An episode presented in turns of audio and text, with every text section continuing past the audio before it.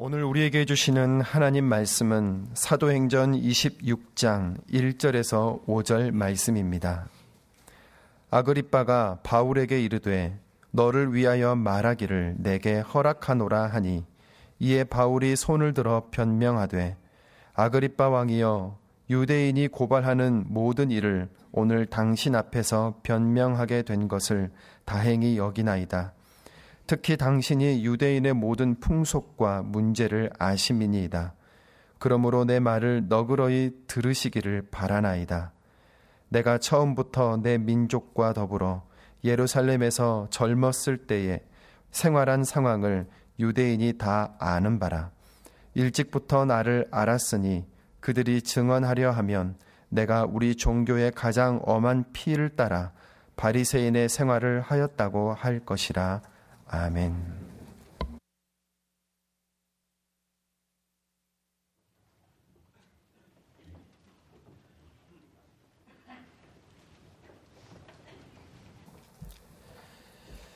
이 년 동안 헤롯궁에 구금당해 있던 바울은 베스도 총독이 개최한 청문회장으로 영문도 알지 못하고 불려나갔다가 뜻밖에도 아그립바 왕과 왕비 본익기 앞에서 주님을 증언하게 되었습니다.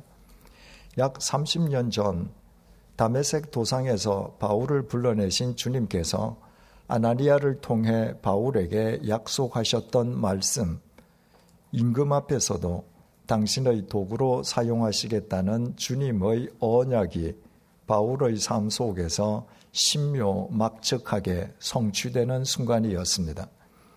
그 순간 바울의 감격이 얼마나 컸던지 바울은 두 손을 내밀면서 아그립바 왕 당신 앞에서 변증하게 된 것은 하나님의 복이요 은혜라고 고백했습니다. 바울은 아그립바 왕에게 손을 내밀고 그에게 그렇게 고백한 것이 아니었습니다. 바울은 아그립바 왕과 왕비 본익기의 배후에서 당신의 언약을 한치의 오차도 없이 신비롭게 성취하신 삼위일체 하나님께 두 손을 내밀고 그 하나님을 찬양한 것이었습니다. 하지만 아그립바 왕은 그런 내막을 알 리가 없었습니다. 아그립바 왕은 바울의 행동과 고백을 보고 들으면서 바울이 자기 자신을 칭송하고 찬양하는 것이라 착각했을 것입니다. 바울과 아그립바 왕 간의 대화의 채널이 달랐기 때문입니다. 아그립바 왕의 채널이 세속적이었다면 바울의 채널은 영적이었습니다. 그리스도인은 이 세상에서 일어나고 있는 모든 사건, 사고, 배후에 계시는 하나님을 보고 군중의 함성 속에서도 미세한 하나님의 음성을 듣는 영적 채널을 지니고 있어야 합니다. 그 영적 채널 없이 그리스도인이 온갖 만몬이 판을 치고 있는 이 세상에서 자신을 구별하여 거룩한 진리를 쫓아 살 수는 없습니다. 바울의 증언은 삼 절로 이어집니다. 특히 당신이 유대인의 모든 풍속과 문제를 아심이니이다. 그러므로 내 말을 너그러이 들으시기를 바라나이다. 본문을 원문 그대로 옮기면 바울은 아그립바 왕에게 당신은 유대인의 모든 풍속과 율법의 쟁점들에 관한 전문가이십니다. 라고 말을 했습니다. 대제사장 무리는 유대인의 종교법, 즉 유대인의 율법을 걸어서도 바울을 고발했습니다. 갓 부임한 신임 총독 베스도는 유대인의 율법에 관한 한 문외한이었지만 예루살렘 성전의 관리자인 동시에 대제사장 임면권을 지니고 있던 아그립바 왕은 유대인의 풍속뿐만 아니라 율법의 쟁점들에 대해서도 잘 알고 있었습니다. 그래서 바울은 그 점을 부각시키면서 아그립바 왕에게 자신의 증언을 너그러이 들어주기를 요청했습니다. 자기 변증을 너그러이 들어달라는 것은 바울이 지금부터 자신이 할 말을 작심하고 다 하겠다는 말이었습니다. 사절을 보시겠습니다. 내가 처음부터 내 민족과 더불어 예루살렘에서 젊었을 때 생활한 상황을 유대인이 다 아는 바라.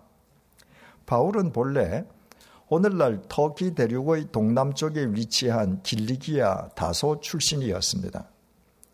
일찍이 예루살렘에 유학한 청년 바울은 당시 최고의 율법 선생이었던 가말리엘 수하에서 수학했습니다. 이를테면 바울도 율법 전문가인 셈이었습니다. 청년 바울이 얼마나 율법을 열심히 공부했는지, 그가 유대인이라는 사실에 얼마나 큰 긍지를 갖고 살았는지, 그리고 얼마나 열렬한 유태교 신자였는지 당시 예루살렘 유대인들이 다 알고 있었습니다. 그래서 바울은 내가 젊었을 때 생활한 상황을 유대인들이 다 아는 바라고 말을 했습니다. 우리말 생활한 상황이라고 번역된 헬라어 명사 비오시스는 드러난 행동뿐만이 아니라 그 바탕을 이루고 있는 생활 양식, 행동 방식을 뜻합니다. 예루살렘에 살고 있는 유대인들은 겉으로 드러난 바울의 행동뿐만 아니라 그 바탕을 이루고 있는 바울의 생활 양식, 행동 방식까지도 다 알고 있었던 것입니다. 오 절입니다. 일찍부터 나를 알았으니 그들이 증언하려 하면 내가 우리 종교의 가장 엄한 팔을 따라 바리새인의 생활을 하였다고 할 것이라. 우리말 일찍부터라고 번역된 헬라어 부사 아노데는 처음부터라는 말입니다. 당시 유대인들은 바울의 삶을 처음부터 쭉 그렇게 다 알고 있었습니다. 그래서 만약 그들이 바울에 대해서 증언하려 한다면 바울은 유대교 중에서도 율법 준수와 생활 규범에 관한 한 가장 엄격한 종파인 바리새인으로 생활했다고 증언할 것이었습니다. 바울이 바리새인으로 그렇게 살아오는 것을 유대인들이 다 보고 알았기 때문입니다. 더욱이 바울은 예수님을 십자가에 못 박아 죽인 유태교 지도자들의 절대적인 신임 속에서 교회를 짓밟는 선봉 대장 역할도 자임했습니다. 유대인들은 그 사실도 다 알고 있었습니다. 오죽했으면 예수님께서 다메섹의 아나니아에게 바울의 회심에 대해서 일러주셨을 때 아나니아가 주님의 말씀을 선뜻 받아들이기보다는 주님께 바울의 회심에 대해 의구심을 표명했겠습니까? 예루살렘에서 이백십삼 킬로미터나 떨어진 다메섹의 유대인들까지도 교회를 짓밟는 청년 바울에 대해 그렇게 다 알고 있었습니다. 이처럼 당시의 유대인들은 청년 바울의 삶을 다 알고 있었습니다. 겉으로 드러난 그의 행동뿐만 아니라 그 바탕을 이루고 있는 생활 양식과 행동 방식까지도 다 알고 있었습니다. 바울의 삶은 일말의 숨김도 없이 매사에 그렇게 공개적이었습니다. 그것은 바울이 부당하고 불의하게 사욕을 추구한 적이 없었다는 말입니다. 부당하고 불의하게 사욕을 추구하는 사람들은 숨기는 것이 많습니다. 불의하게 얻은 재물뿐 아니라 불의하게 축제한 자기 삶의 과정도 숨기고 감추기 마련입니다. 그래서 그런 사람의 삶은 결과적으로 표리 부동하지 않을 수 없습니다. 자기 삶 속에서 감추어둔 부분과 겉으로 드러내 보이는 부분이 동일할 수 없는 까닭입니다. 그런 사람과는 아무리 오래도록 연관을 맺어도 그 사람의 실체를 알 수 없습니다. 그 사람의 삶 가운데에 그가 드러낸 부분은 그의 총체적인 실체가 아니라 일부분에 지나지 않을 뿐더러 그것 또한 의도적으로 꾸며낸 모습이기 때문입니다. 만약 바울이 사욕을 위해서 율법에 열심이었다면 바울이 불의하게 사욕을 추구하기 위해서 교회를 짓밟고 그리스도인들을 박해했더라면 그 결과로 바울이 불의한 재물을 모았더라면 바울 역시 불의한 재물과 함께 불의에 연루된 자기 삶의 과정도 아무도 모르게 숨기고 감추어 버렸을 것입니다. 만약 그랬더라면 당시의 유대인들이 바울의 삶을 다 알 수 있었을 턱이 없습니다. 바울이 율법의 열심이었던 것은 하나님에 대한 열정으로 인함이었습니다. 그가 예수님을 십자가에 못 박아 죽인 유태교를 수호하기 위해서 교회를 짓밟는 선봉대장 역할을 자임했던 것도 하나님에 대한 열심이었습니다. 그가 하나님을 오해하고 율법을 구원을 위한 절대적인 조건으로 잘못 이해했을 망정, 하나님을 향한 그의 마음만은 늘 순전했습니다. 그래서 하나님의 뜻과는 달리 청년 바울이 교회를 짓밟을 때에도 그에게는 무엇 하나 숨기거나 감출 것이 없었습니다. 그래서 당시의 유대인들은 그와 같은 바울의 삶을 속속들이 다 들여다볼 수 있었던 것입니다. 바울이 청년 시절에만 그렇게 살았던 것은 아니었습니다. 우리는 사도행전 이십 장에서 바울이 에베소의 장로들에게 남겼던 유언의 내용을 상세하게 살펴보았었습니다. 바울의 유언은 이렇게 시작되었습니다. 사도행전 이십 장 십팔 절입니다. 아시아에 들어온 첫날부터 지금까지 내가 항상 여러분 가운데서 어떻게 행하였는지를 여러분도 아는 바니.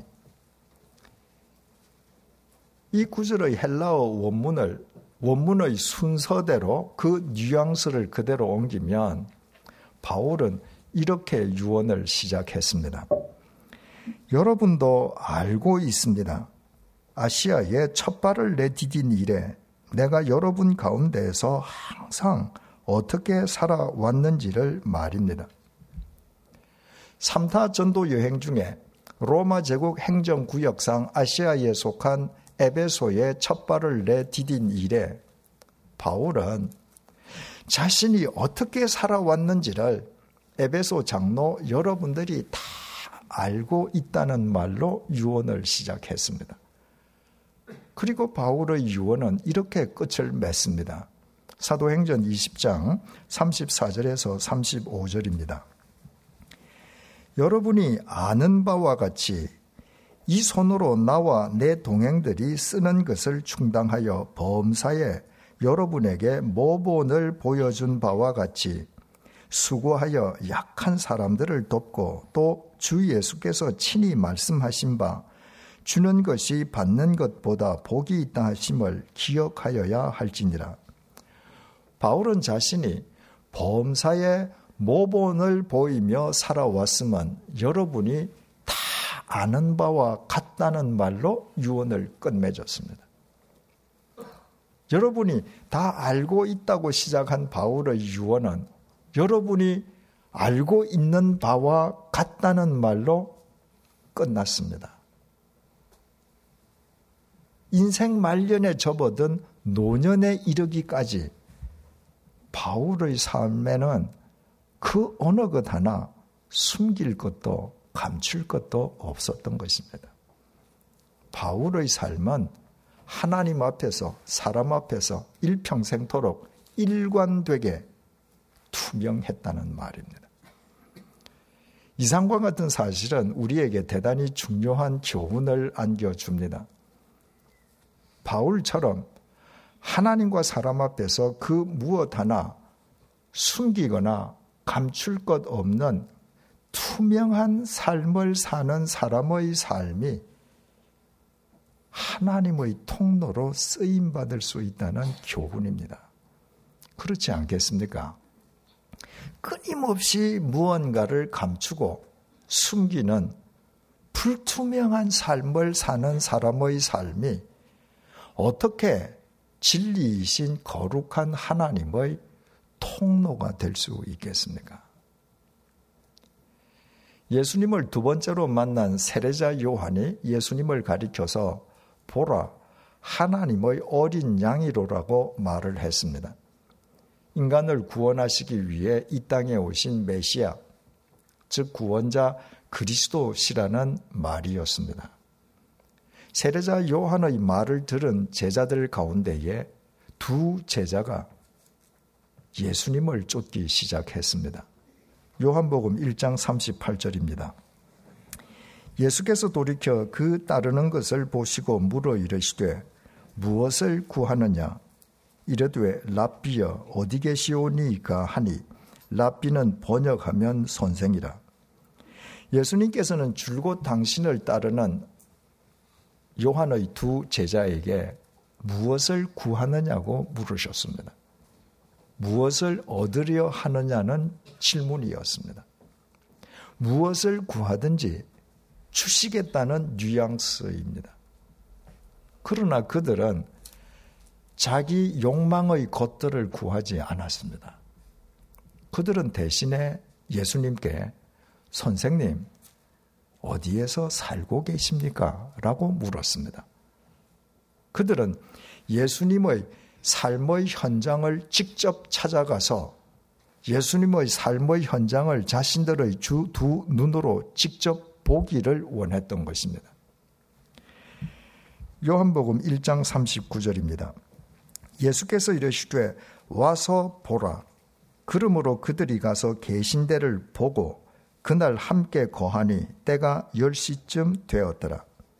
그들의 요청에 예수님께서는 흔쾌히 와서 보라고 대답하시고 그들을 데리고 당신의 거처로 가셨습니다. 만약 당신께 홀이라도 숨기거나 감출 것이 있었다면 이렇게 흔쾌하게 두 사람을 당신의 거처로 데려가실 수는 없었을 것입니다. 세례자 요한의 두 명의 제자들은 예수님을 따라가서 예수님의 삶의 현장을 자신들의 두 눈으로 직접 보고 확인했습니다. 그리고 열 시, 오늘날의 시간으로 오후 네 시가 되기까지 온종일 예수님의 거처에서 예수님과 함께 있었습니다. 요한복음 일 장 사십 절에서 사십이 절입니다. 요한의 말을 듣고 예수를 따르는 두 사람 중의 하나는 시몬 베드로의 형제 안드레라. 그가 먼저 자기의 형제 시몬을 찾아 말하되 우리가 메시아를 만났다 하고 메시아는 번역하면 그리스도라. 데리고 예수께로 오니 예수께서 보시고 이르시되 내가 요한의 아들 시몬이니 장차 게바라 하리라 하시니라. 게바는 번역하면 베드로라. 예수님의 거처를 확인한 세례자 요한의 두 제자 가운데의 한 명은 나중에 예수님의 제자가 된 안드레였습니다. 안드레는 예수님의 거처를 나서자 말자 자기 집으로 뛰어가서 자기 형제 베드로에게 메시아를 만났다고 외치고 베드로를 데리고 예수님께로 갔습니다. 중요한 사실은 예수님을 처음 만나 예수님을 선생님이라고 불렀던 안드레가 예수님의 삶의 현장을 찾아가서 확인한 뒤에는 예수님을 메시아라고 선언했다는 사실입니다. 스승 세례자 요한으로부터 예수님이 메시아라는 이야기를 들은 안드레는 예수님께 당신이 정말 메시아이십니까? 하고 묻지 않았습니다. 안드레는 예수님의 말로 예수님의 메시아 되심을 확인하려 하지 않았던 것입니다. 그 대신에 안드레는 예수님께 선생님, 어디에서 살고 계십니까? 라고 물었습니다. 예수님의 말이 아니라 예수님의 거처에서 예수님의 삶의 현장을 보고 예수님의 메시아 되심을 확인하겠다는 뜻이었습니다.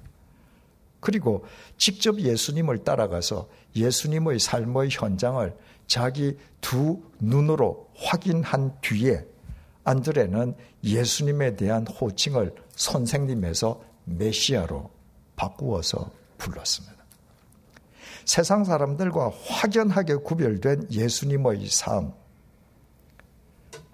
홀이라도 숨기거나 감출 것이 없는 투명한 예수님의 삶, 하나님의 생명과 진리의 말씀이 배어나는 예수님의 영성의 삶을 자기 눈으로 직접 확인하고 예수님께서 인간을 구원하러 이 땅에 오신 메시아이심을 확인한 것이었습니다. 세상 사람들이 우리에게 당신이 목사입니까? 당신이 장로 권사입니까? 당신이 그리스도인입니까? 라고 묻는다면 우리는 무엇이라고 대답해야 하겠습니까? 우리 역시 예수님처럼 와서 보십시오 라고 대답할 수 있어야 합니다. 세상과 구별된 나의 삶을 보고 내가 목사인 것을 아십시오. 하나님과 사람 앞에서 무엇 하나 숨기거나 감출 것이 없는 내 삶을 보고 내가 장로요 권사인 것을 아십시오. 하나님과 사람 앞에서 투명하게 살아가는 내 삶을 보면 내가 그리스도인인 것을 알게 될 것입니다. 이렇게 자신 있게 대답할 수 있어야 합니다. 세상 사람들은 우리가 참된 그리스도인인지 아닌지의 여부를 우리의 말이 아니라 우리의 삶으로 확인한다는 사실을 잊어서는 안 됩니다. 성숙자 반에서 그리스도인은 자신의 삶, 가정, 일터를 세상 사람들이 들여다볼 수 있는 쇼 윈도, 진열장으로 일구어 가야 한다고 배웠습니다. 세상 어디에도 불투명한 쇼 윈도우는 없습니다. 쇼 윈도우는 무엇을 숨기거나 감추기 위한 공간이 아닙니다. 쇼 윈도우는 그 속의 진열품들을 누구든지 들여다볼 수 있게 하기 위한 공간이므로 반드시 투명해야만 합니다. 그리스도인의 삶이 그러해야 합니다. 주님의 증인이 된다고 하는 것은 주님을 본받아 무엇 하나 숨기거나 감출 것이 없는 투명한 삶을 살아가는 것을 뜻합니다. 어떻습니까? 우리 삶엔 그 속이 투명하게 들여다보이는 유리가 끼워져 있습니까? 남편과 아내 간에, 부모와 자식 간에 무엇인가 서로 숨기고 감추며 살고 있는 것은 아닙니까? 그래서 부부 간에, 부모 자식 간에 서로 잘 아는 것 같지만 사실은 제대로 알지도 못한 채 단지 서로 잘 안다고 착각하면서 지금 살고 있는 것은 아닙니까? 동료들, 윗사람들, 아랫사람들, 세상 사람들 모르게 이미 많은 것들을 숨기고 감추어 두지는 않았습니까? 그 결과 겉으로 드러난 현재의 모습은 의도적으로 꾸며낸 모습에 지나지 않는 것은 아닙니까? 그렇게 해서야 참된 그리스도인이라 할 수 있겠습니까? 우리 각자의 가정이란 쇼 윈도 속에는 대체 무엇이 진열되어 있습니까? 세상과 구별된 거룩한 생각과 언행, 그리고 예의 범절이 진열되어 있습니까? 서로 위하고 존중하고 희생하는 사랑이 진열되어 있습니까? 수고하고 일하며 땀 흘려 얻은 결과에 자족하는 행복이 진열되어 있습니까? 하나님의 말씀을 묵상하고 하나님 앞에 무릎 꿇는 영성의 우물은 또 진열되어 있습니까? 만약 그렇다면 우리의 가정은 지금 주님의 통로로 쓰임받고 있음이 분명합니다. 우리 각자의 일터라는 쇼 윈도는 또 어떻습니까? 우리의 일터가 하나님의 영광을 드러냅니까? 오히려 가리고 있습니까? 우리의 일터가 우리 자신의 유익만을 추구하는 이기적인 쇼 윈도우입니까? 동료, 거래처, 고객들의 유익마저 도모하는 공동체적 쇼 윈도우입니까? 세상 사람들이 들여다보기에 우리의 일터는 이윤 추구만을 위한 경제 시스템입니까? 이웃 사랑을 구현하기 위한 언약 시스템입니까? 우리 교회는 창립 초기부터 매달 재정 원장을 공개하면서까지 이론 단위까지 재정 상황을 교우님들께 상세하게 보고하고 있습니다.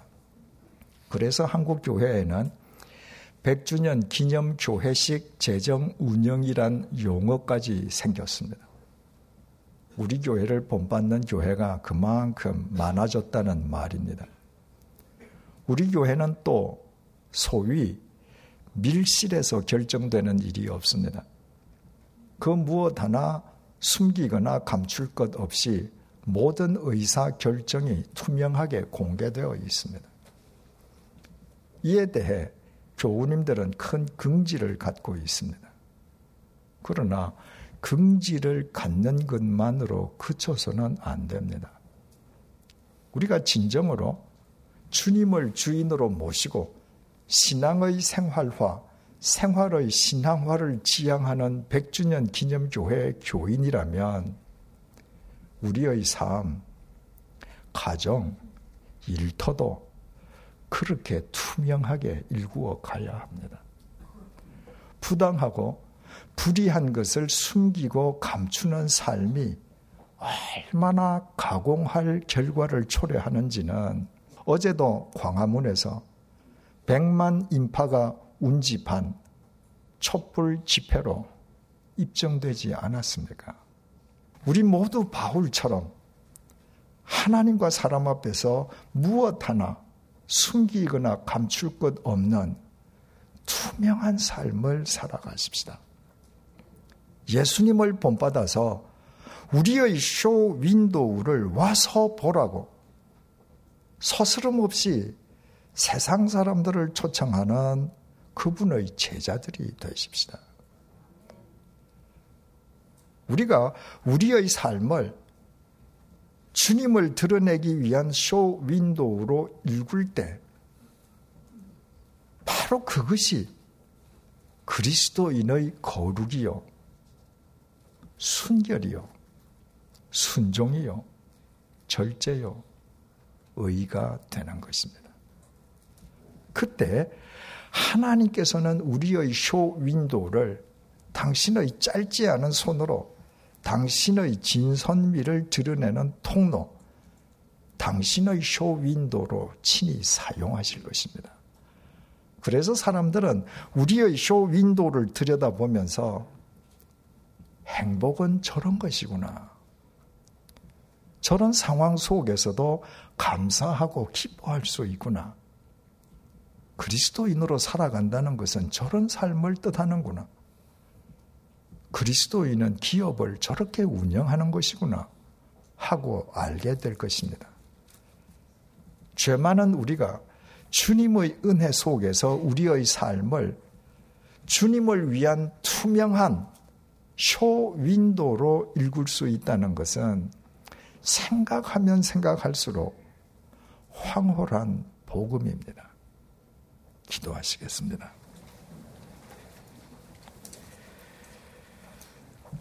그날이 불현듯 닥치면 모든 것 내려놓고 벌거벗은 몸으로 떠날 뿐인데 죽은 사람의 수위에는 주머니가 없어 아무것도 가져갈 수 없는데 우리는 더 많이 소유하기 위해 수많은 것들을 숨기고 감추며 살아왔습니다. 그 결과 세상 사람들이 우리의 실체를 알지 못하는 것은 말할 것도 없고 우리 역시 우리 자신을 제대로 알지 못한 채 우리 자신이 의도적으로 꾸며낸 모습이 마치 우리의 실체인 것처럼 스스로 속으며 살아왔습니다.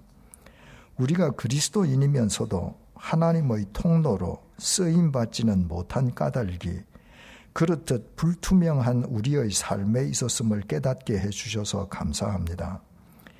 이제부터 우리 모두 바울처럼 하나님과 사람 앞에서 일말의 숨김도 없이 매사에 투명한 삶을 살게 해 주십시오. 우리 자신의 삶과 가정과 일터를 누구나 들여다볼 수 있는 쇼 윈도로 일구어 와서 보라고 세상 사람들을 초청하는 주님의 제자로 살아가게 해 주십시오. 주님의 증인이 된다는 것은 자신의 삶을 주님을 드러내기 위한 쇼 윈도로 일구는 것이요. 그것은 곧 자기 자신을 주님 안에서 존귀하게 세우는 것임을 잊지 말게 해 주십시오. 날이 갈수록 이 땅에 주님을 드러내는 쇼 윈도가 점점 더 많아지게 해 주셔서 이 땅의 교회와 우리나라가 그 무엇도 숨기거나 감추지 않는 투명하고도 의로운 언약 공동체로 일구어져 가게 해 주십시오. 예수님의 이름으로 기도드립니다. 아멘.